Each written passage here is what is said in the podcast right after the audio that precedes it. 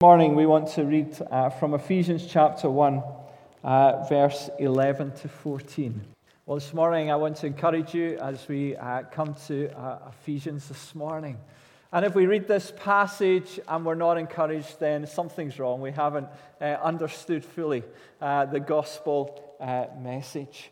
And here in Ephesians, this first section of verses, from verse 1 to 14, you need to know that in the Greek it is just one big long sentence. Uh, the idea here is that Paul's heart is just overflowing with praise to God, so much so that no one can quieten him. No one can shut him up. He just wants to tell you all about God and the blessings that God has given you. And that is the heart here. And in many ways, this first chapter of Ephesians uh, mirrors the book uh, itself. In verse 1 to 14, here is Paul, and he is explaining to you all that God has done for you.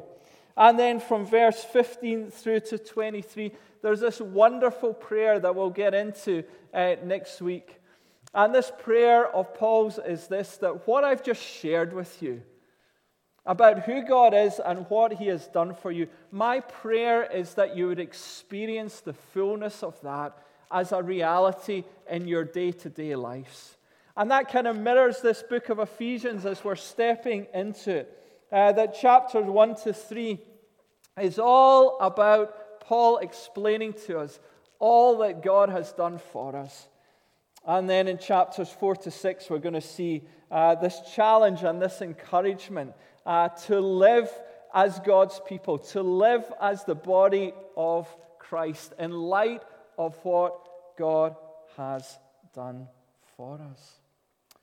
And in these verses in chapter 1 to 14, it is clearly Trinitarian. It talks about Father, Son, and Holy Spirit. But there is also this phrase that is repeated time and time again. And it is this in Christ or in Him. Let's just have a look. If you've got your Bibles there, let me just read it again and just listen out for that phrase. It says, Paul, an apostle of Christ Jesus by the will of God, to the saints in Ephesus, the faithful in Christ Jesus. Grace and peace to you from God our Father and the Lord Jesus Christ. Praise be to the God and Father of our Lord Jesus Christ, who has blessed us in the heavenly realms with every spiritual blessing in Christ. For he chose us in him before the creation of the world to be holy and blameless in his sight. In love, he predestined us to be adopted as his sons through Jesus Christ, in accordance with his pleasure and will, to the praise of his glorious grace which he has freely given us in the one he loves. In him, that is Christ, we have redemption through his blood, the forgiveness of sins in accordance with the riches of God's grace, that he lavished on us with all wisdom and understanding. And he made known to us the mystery of his will, according to his good pleasure, which he purposed in Christ, to be put into effect when the times have reached their fulfillment to bring all things in heaven and on earth together under one head, even Christ.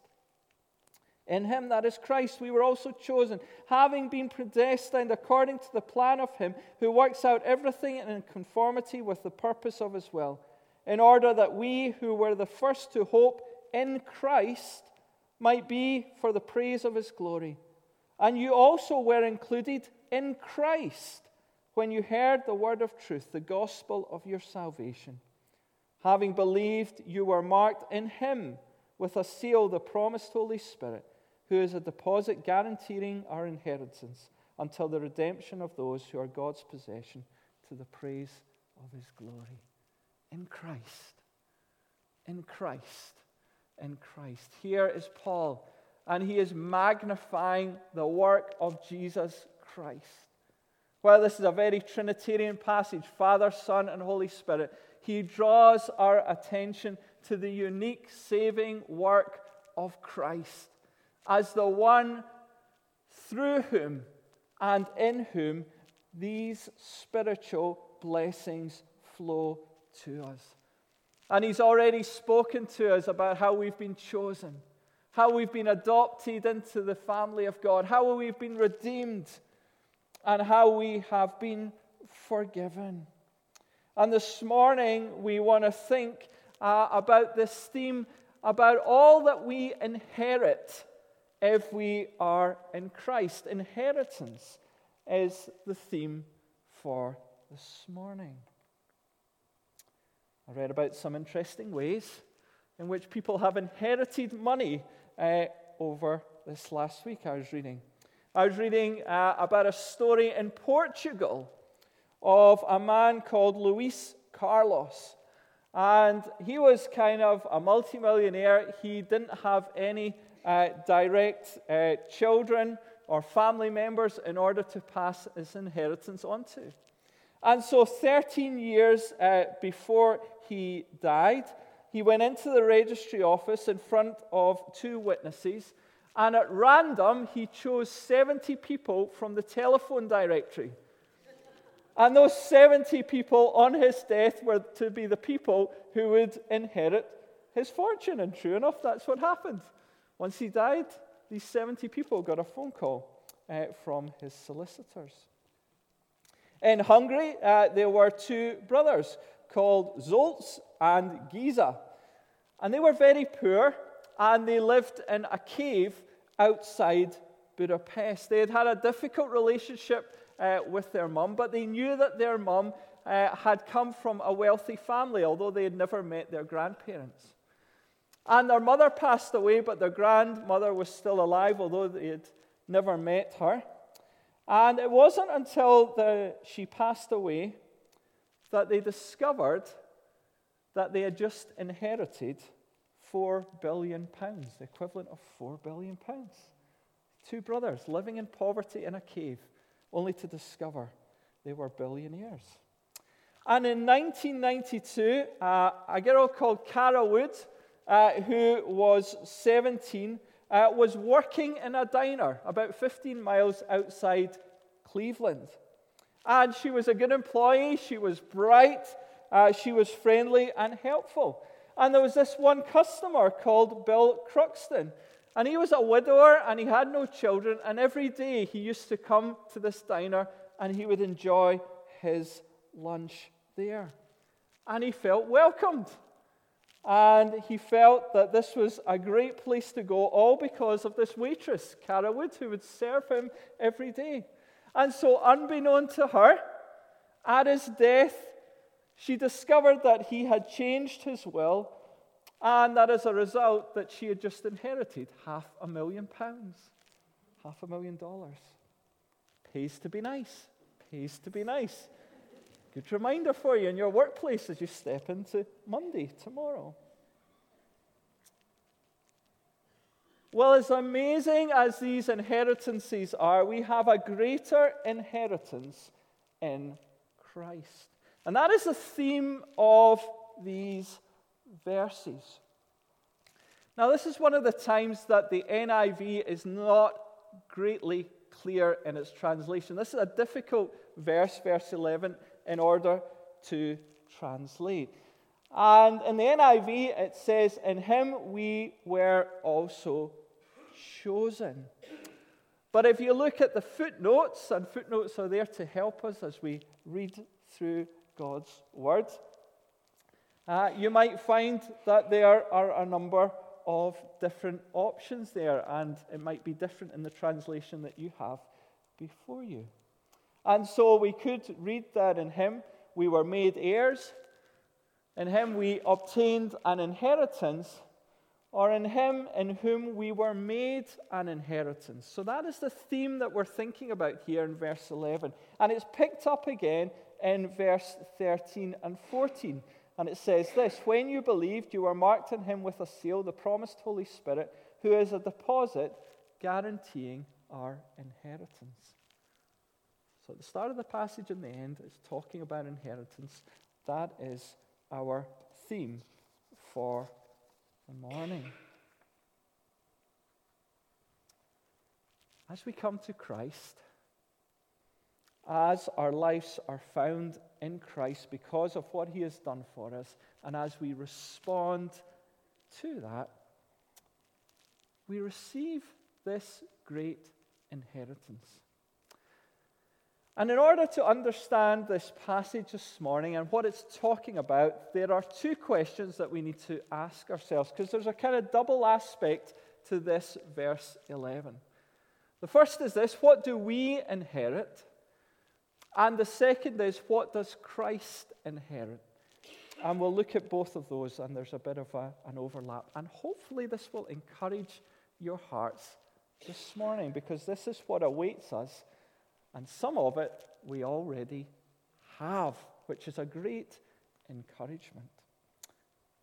Well, to understand this, firstly, let's look at Romans 8, verse 15 to 17. And it says this For you did not receive a spirit that makes you a slave again to fear, but you received the spirit of sonship. And by him we cry, Abba, Father. The Spirit Himself testifies with our spirit that we are God's children. Now, if we are children, then we are heirs, heirs of God and co heirs with Christ. If indeed we share in His sufferings, in order that we may share also in His glory. A couple of weeks ago, Peter MacDonald was speaking about this theme of adoption that runs through these verses. And this idea that when we come to Christ, we are adopted into his family. And we were thinking last week about redemption as well, and how those chains are broken, that we're no longer slaves to sin, but we are now children of God. And that itself is a wonderful spiritual blessing that we receive in Christ. And one of the signs that we are a true child of God, and there's a challenge here, is that we share in the sufferings as Christ did. But if we share in his sufferings, if we are truly children of God, then we will also share in his glory. And the idea here is that the Father has this great inheritance that he's going to pass to his Son, Jesus Christ. But we're also adopted into the family of God. I've got the blessing of being an uncle uh, to a little girl who's been adopted into our wider family. And that little girl is treated exactly the same way as her siblings. And everything that our siblings will inherit, she also shares in as well. Wonderful, beautiful picture. Just as families should be, no differences.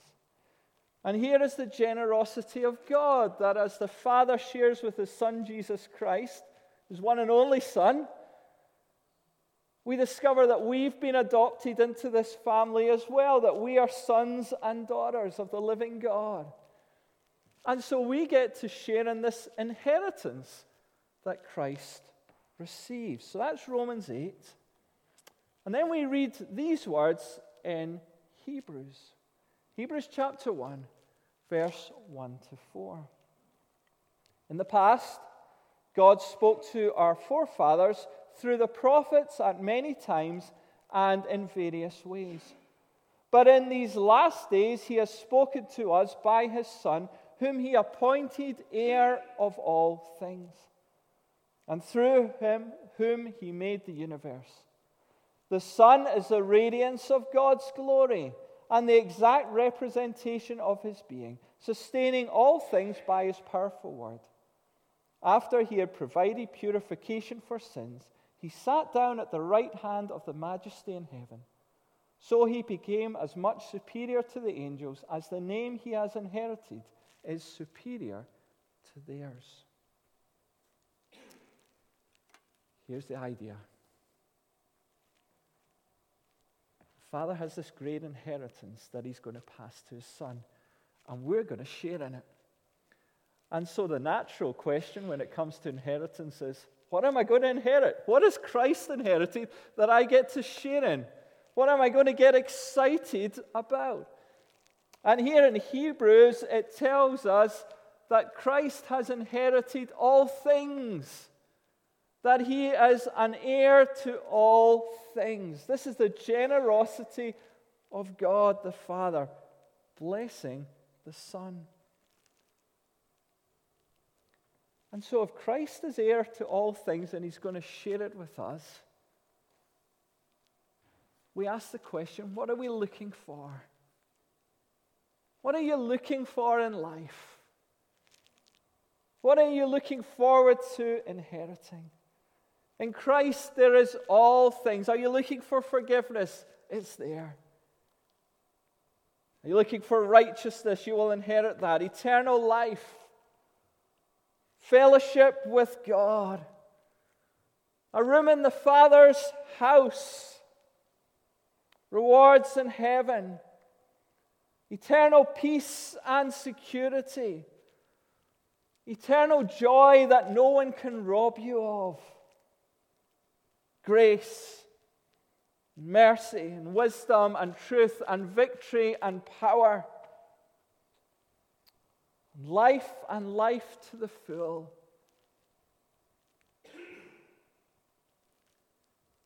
You see, Christ is heir to all things. And in Christ we receive all things. There is nothing that He holds back from us. God gives, and He gives, and He gives some more. And we could stay here all morning and we still wouldn't end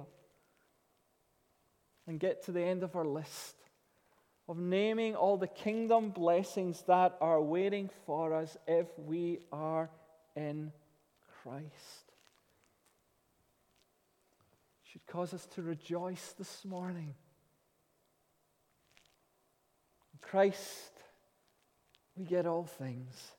And secondly, Hebrews tells us that Christ has inherited a name that is superior to all. That the name of Jesus is a name above all names.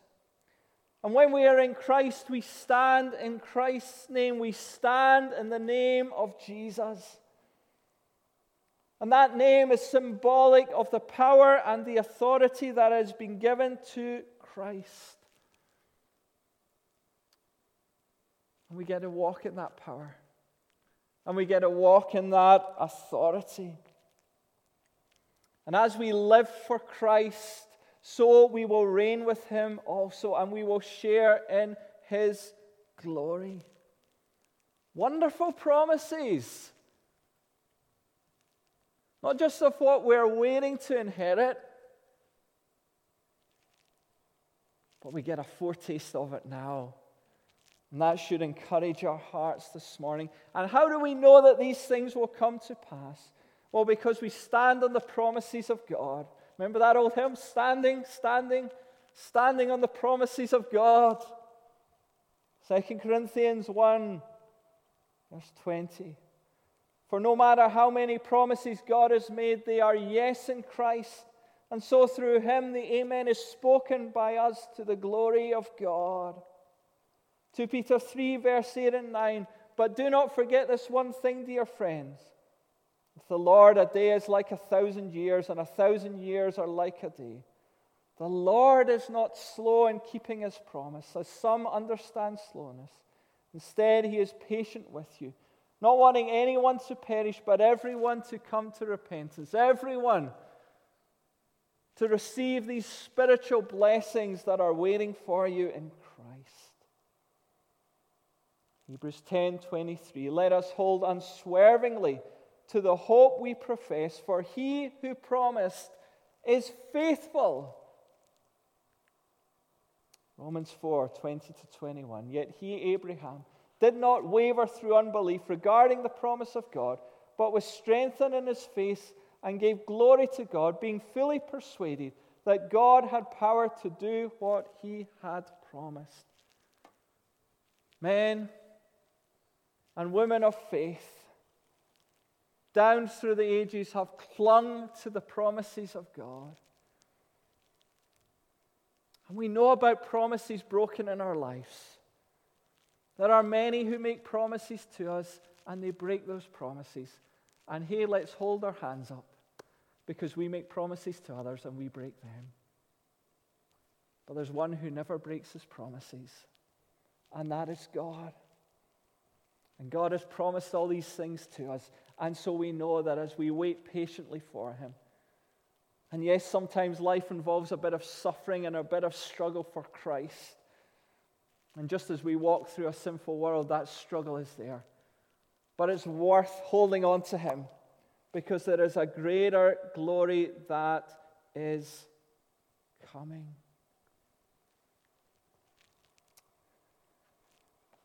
And so Christ has inherited all things and he passes them to us. That is a wonderful thing. But there is also something special that Christ will inherit.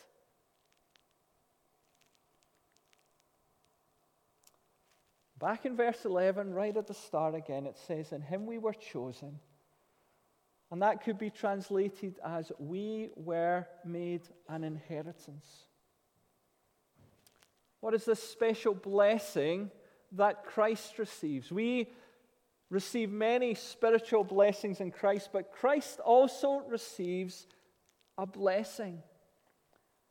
And what is that blessing? Well, it's you. It's you. You here this morning, you are the special blessing that Christ is going to receive. Amazing. We think back to the Old Testament. And it says this For you are a people holy to the Lord your God. The Lord your God has chosen you out of all the peoples on the face of the earth to be his people, his treasured possession. Wonderful truth here by the Jewish people in the Old Testament that they were chosen to be God's special possession, his treasured possession. Then we step into the New Testament and we read familiar words like this, which are now applied to the church. And it says this But you are a chosen people, a royal priesthood, a holy nation, a people for God's own possession, to proclaim the virtues of Him who called you out of darkness into His marvelous light. That is the idea that is caught up in the Greek. Not only that we receive an inheritance, but that we are an inheritance that Christ receives. That the blessing he receives is you and I. We are his special, treasured possession. He loves you. And not only does Calvary demonstrate his love for you, and not only does he demonstrate his love for us by giving us good and perfect gifts, and he does in abundance, and we need to have hearts that are full of gratitude to God. But he gives us himself. And the church is the bride of Christ.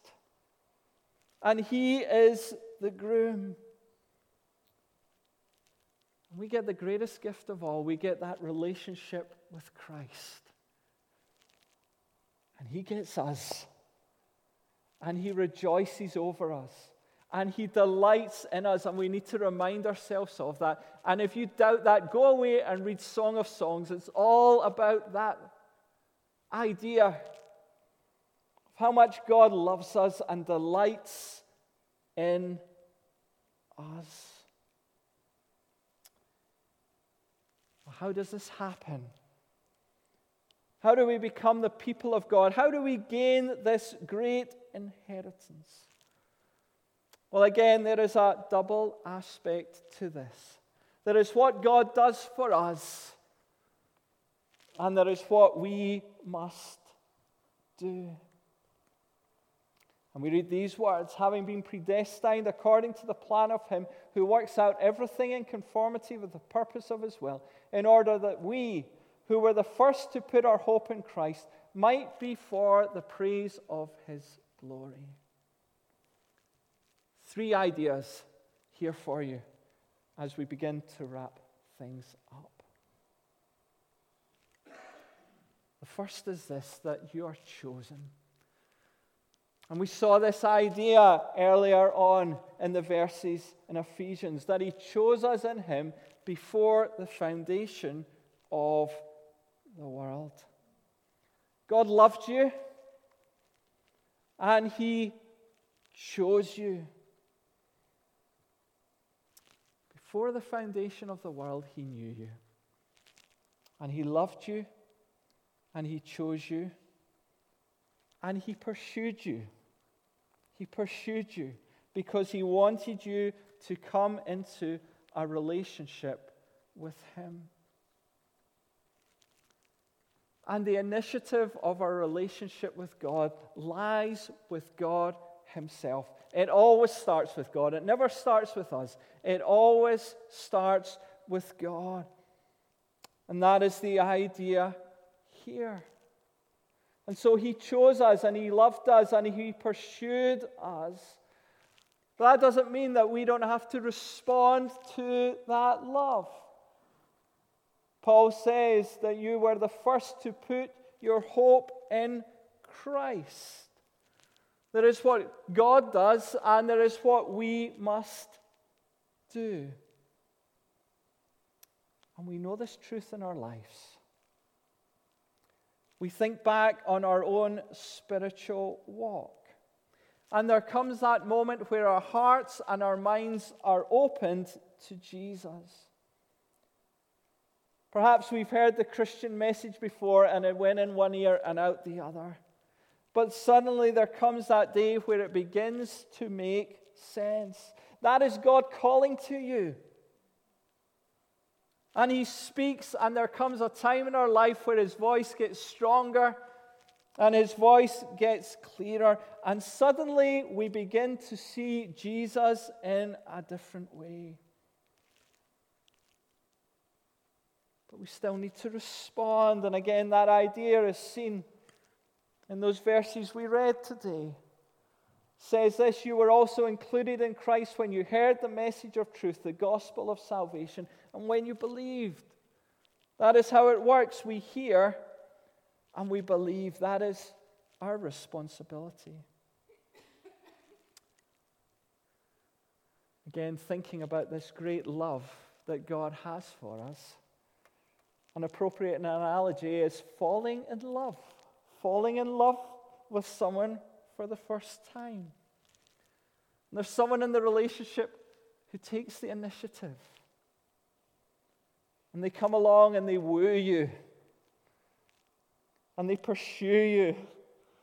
And they don't give up on you. And day by day and week by week, they demonstrate their love for you. And over time, you're drawn into this deeper relationship with the person. And then the invitation comes, and they get down on one knee and they ask the question Will you marry me?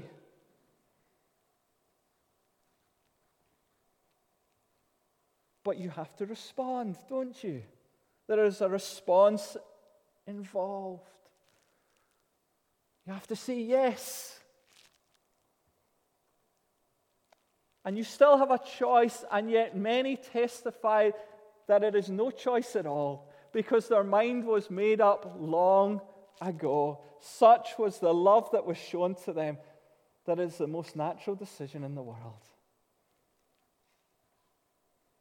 And that is like God. He comes along and He chooses us and He loves us and He pursues us and He woos us and He demonstrates His love for us and He calls us to Himself.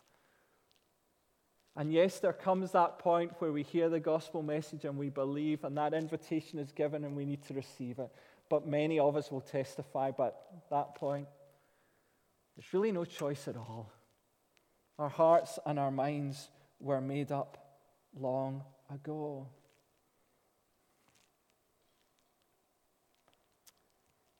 Not only does God choose us and pursue us and love us, but he shows his love by working out everything in order that we might come to him. Wonderful truth here. That word for work out or work similar to the word that we get energy from or energize. Think of that Duracell bunny. It's like this idea that God is just doing everything He can in order for us to be able to come to Him, that He is preparing the path for us. Christ goes to the cross in order that all barriers that are there for us to come into relationship with Him might be removed. That is the God we have. He doesn't just call us, He prepares the way for us that we might enter into these incredible spiritual blessings and into this incredible inheritance that He has for us. And it's all done in order that we might live to the praise of His glory, that we might comprehend and understand what God has done for us, and our lives might be lived for the glory of God. That our lives might be lived in such a way that we just day by day, moment by moment, give Him praise for what He has done. It says this at the end of the passage When you believed, you were marked in Him with a seal, the promised Holy Spirit, who is a deposit guaranteeing our inheritance until the redemption of those who are God's possession to the praise of his glory. As we wait for that marriage supper of the Lamb, as we wait for that moment when we will be in heaven, when we will receive this inheritance in full. Yes, we receive some of it in part now, but we wait for that moment we will receive it in full. We're given a deposit, we're given a down payment something that guarantees our inheritance. And that is the gift of the Holy Spirit. And the wonderful thing about this word deposit or down payment is that the same word in Greek that is used for engagement ring. It's that idea of a pledge or an engagement. It's a beautiful picture. Fits in with what we've been talking about this morning of God's love for you and for me. And when we come to Christ as a sign we belong to Him, we're sealed in Him, we're protected by Him, and we're given the gift of the Holy Spirit. Until that moment, we realize the eternal inheritance that is for us. And all this is done all this is done for the praise of His glory. It's not about us, it's all about Him. It's so that when we tell this story, we tell a story of a great God who loved us and pursued us and made it possible for us to come into relationship with Him and blessed us with every good and perfect gift. And it's a great love story, a love story of God. And that's the enthusiasm and that's the passion that Paul has here. And that's why it's just one big long sentence of overflowing joy and love and praise to God. And that should be mirrored in our lives. And as we read these verses again, like the couple who have been married for many, many years, and remember afresh why they fell in love. We're to fall in love again with Jesus this morning. And we're to praise him. And we're to worship him. Let's pray together.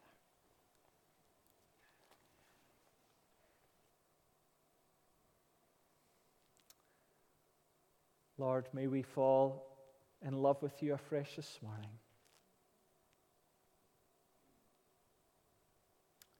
May we return to our first love.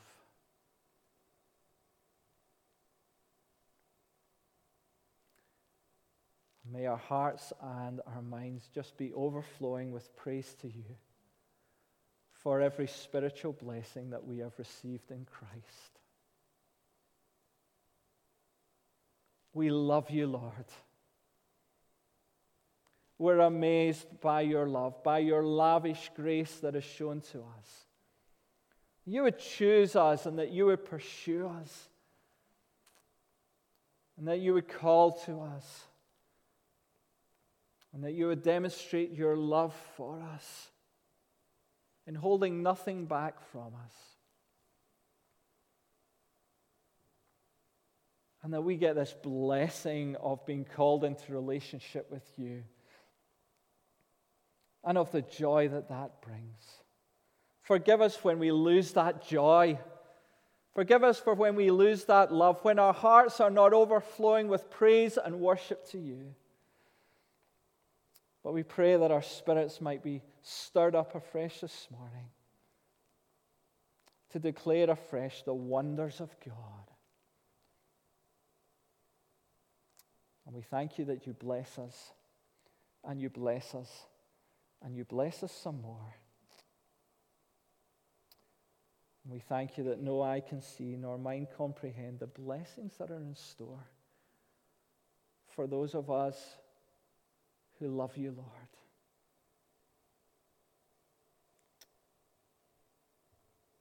We thank you that we are yours and that you are mine. And we can enjoy that intimate relationship with you. Encourage our hearts this morning, we pray. In the name of Jesus. Amen. Amen. Amen.